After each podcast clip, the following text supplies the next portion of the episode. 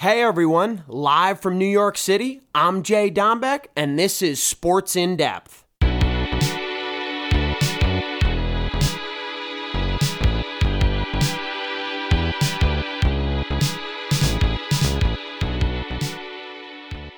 What's up, Sports in Depth fans? How's everyone doing? The Atlanta Hawks head to the Eastern Conference Finals after Game 7 win in the city of Philadelphia.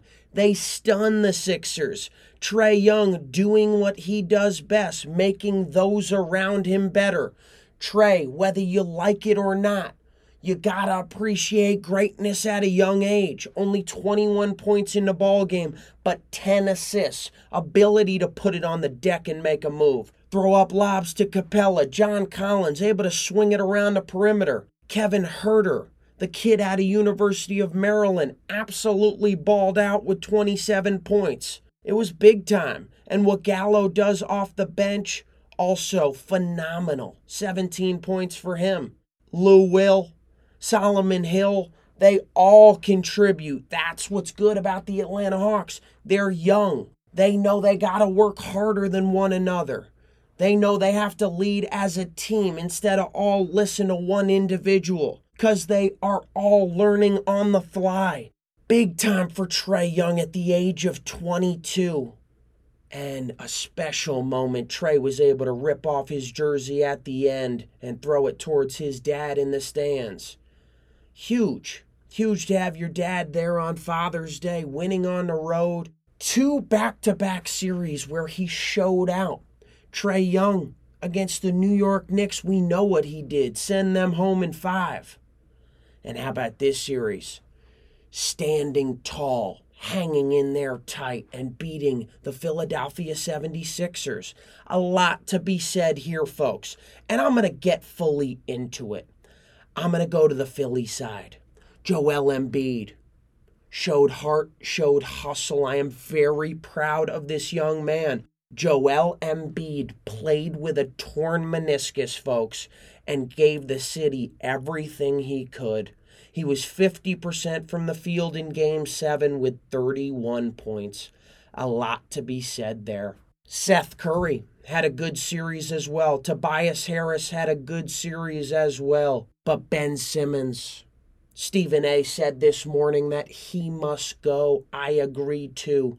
Ben Simmons cannot be in the city of Philadelphia any longer, and I'll explain a few reasons why. The fans are not on board with him. His coach, Doc Rivers, is not on board with him, and his teammates are not on board with him either. We know Ben can defend, we know Ben can assist, we know Ben can rebound, but in this league, and I may repeat, in this league, all point guards must be an offensive threat. He is around the rim and he's still passing it up. If you don't have confidence to score layups, dunks, we can't help you.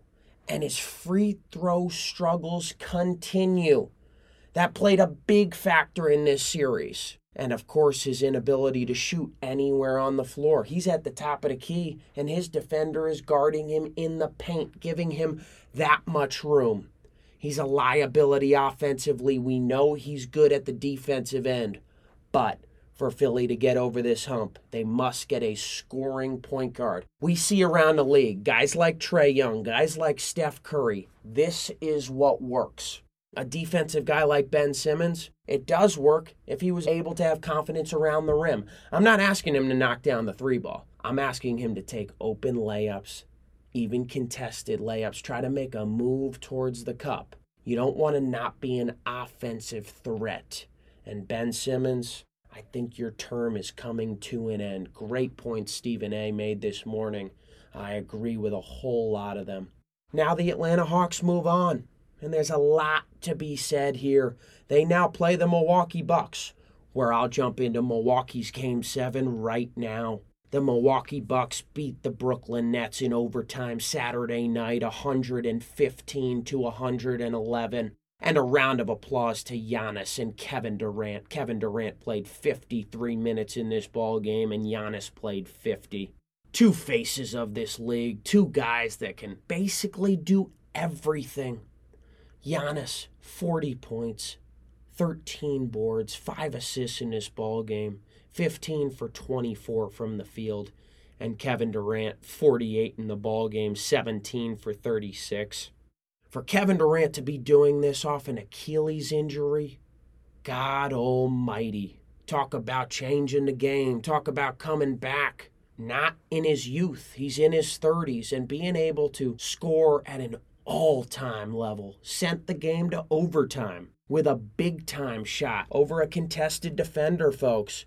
Um, his size 18 shoe did not help him in this case. His toe was on the tape. If it was just a hair behind that, he would have been sending the Milwaukee Bucks home and Brooklyn would have won by one. Instead, it went to OT and Milwaukee finished them off.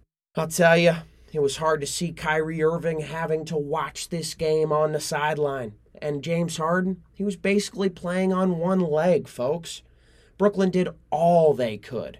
And the Milwaukee Bucks, I'm very proud of them for getting over this hump and reaching an Eastern Conference final. Giannis is not someone in the offseason who waved the white flag and said, Get me out of here because we can't get it done. He got in the gym. He worked with his teammates. He believed in Khris Middleton, knowing that Khris is a number two in this league. Big time. And Jrue Holiday, what he brings defensively, along with PJ Tucker, both playing phenomenal defense in this series, folks. Something to be said here. And what was cool about this weekend, we saw two game sevens, and both were won by the road team.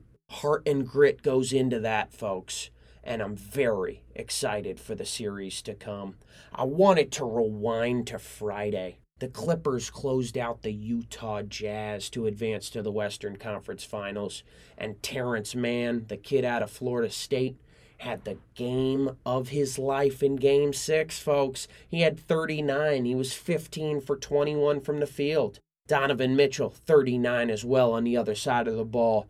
But the Clippers were able to do this without Kawhi Leonard. And the team really showed out. Paul George with 28, Reggie Jackson with 27, Terance Mann with 39, Batum with 16. That's how you ball, folks. And the Utah Jazz, Donovan Mitchell said this loss is really going to eat at him. He's going to come back next year on fire. I promise you that. Donovan Mitchell's a great player. He was banged up in this series. Mike Conley was banged up in this series. Rudy Gobert had to be better in this series, and he did not rise to the occasion. So the Clippers, they did this without Kawhi. They now play the Phoenix Suns, where we saw game one already. Suns won by six. All I have to say here is wet like a book. Devin Booker had 40 points, 13 boards, and 11 assists in the outing in game one, all without Chris Paul. I was listening to Stephen A. I agreed with my brother once again. He said Devin Booker is the next Kobe Bryant. I agree. Devin has that fire. He has that Mamba mentality. He has that ability offensively to get to his spots and knock it down anywhere on the floor. Very Kobe like. And defensively, he's getting better. If he picks it up a little more defensively, he really is Kobe Bryant. So Devin is young. Devin is gifted. He's scoring on and off the floor with his girlfriend being Kendall Jenner. Man, that dude is special. And I'm excited for a long series here. I'm excited for a series filled with offense, filled with high scoring games, filled with those contributing off the bench as well. It's going to be wonderful, just wonderful. And the Atlanta Hawks, going back to the east side, we know they have a tall task going against Giannis and company. Uh, Trae Young must have 30 plus a night. Huerter, John Collins, Capela. these guys have to help him out. Giannis is a force. Khris Middleton is a force. Jrue Holiday's a force. Lopez could protect that rim. Hopefully, you don't shoot too many threes. But for real, guys, Chuck has a sweep here for Milwaukee. I don't. I have the Bucks in six. I have Atlanta being able to compete, especially being the hot team right now. Also, something that Shaq and Chuck and Kenny were talking about yesterday. Three out of the four teams left have African American coaches. That is a step in the right direction. We want more black coaches in our league, and we are getting to that point. We are seeing that they are succeeding, and we hope more to come. I think it's huge what we are seeing here. I say this for a couple reasons, folks, and I'm really going to get into it, talking a little bit about the teams left, as I mentioned. Out of the remaining teams, folks, the last championship won for the Phoenix Suns, never. LA Clippers, never. Atlanta Hawks, 1958. Milwaukee Bucks, 1971. It's been a long, long time, folks. And this is now a wide open field. I know most people are taking Milwaukee, but the Hawks are red hot.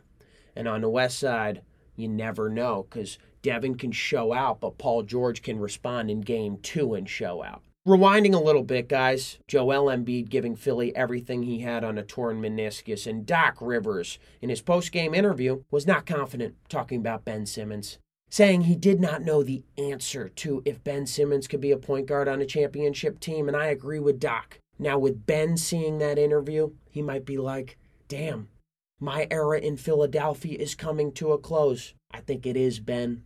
I really do. You gotta pair Joel Embiid with someone better.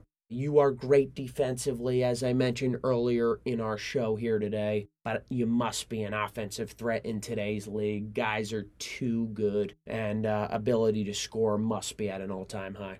To wrap up here today, just talking a little bit about Jon Rahm. So happy for him winning the U.S. Open. Just awesome. His putts on hole 17 and 18 were just wonderful. On Father's Day, he is a new dad now with a newborn, and I'm just really, really happy for him to cap off his first major here at Torrey Pines and just responding. Responding to a few weeks back getting COVID, not being able to finish a tournament, and Jon Rahm just he believes in karma. He believes that good things happen to good people, and if you put the work in, you will see excellence. And he showed up in the clutch. Louis Oosthuizen came in second, but Jon Rahm took the lead going into the clubhouse, and pressure was on Louis. We know U.S. Open golf courses are tough. We know Jon Rahm had to bring his A game on that back nine on Sunday, and something to be said about his performance. All the game's greats were congratulating him. Well deserved. He is a guy that is good for golf, someone who pumps up a crowd, someone who puts the work in and is able to see the result. I love it, folks. Golf is in a great place with Jon Rahm and all these guys who show up Rory McIlroy, Justin Thomas, Jordan Spieth. They were all in the conversation come Sunday. Yes, people dipped, but that's going to happen on Sunday at the U.S. Open. Golf's biggest stage, most difficult stage, and uh, it was really a pleasure seeing Jon Rahm cap this off. I was pumped. I always wanted to see him win a major. He's got the skill set to do so. He's got the consistent game to do so. And NBA is going to be in really good hands switching back over this week to come. Congratulations to the Atlanta Hawks winning two playoff series this year. Quavo and Migos are very happy. Quavo's handshake with Trae Young is close to perfection. I like it. I like what I see out of that young group. I like what I see with Devin Booker. I like the fight that the city of Philadelphia and Joel Embiid brought. I like what the Brooklyn Nets did and Kevin Durant trying to carry them on his back. It was just awesome. Tight games this past week. It was a pleasure talking with you guys about them today. Lastly, happy Father's Day to all the fathers out there, especially mine. My pops is one of the best to ever do it, and I appreciate him for everything that he does. Y'all have a wonderful week. More NBA next week. The title of this episode Game 7. The two best words in sports. J D out.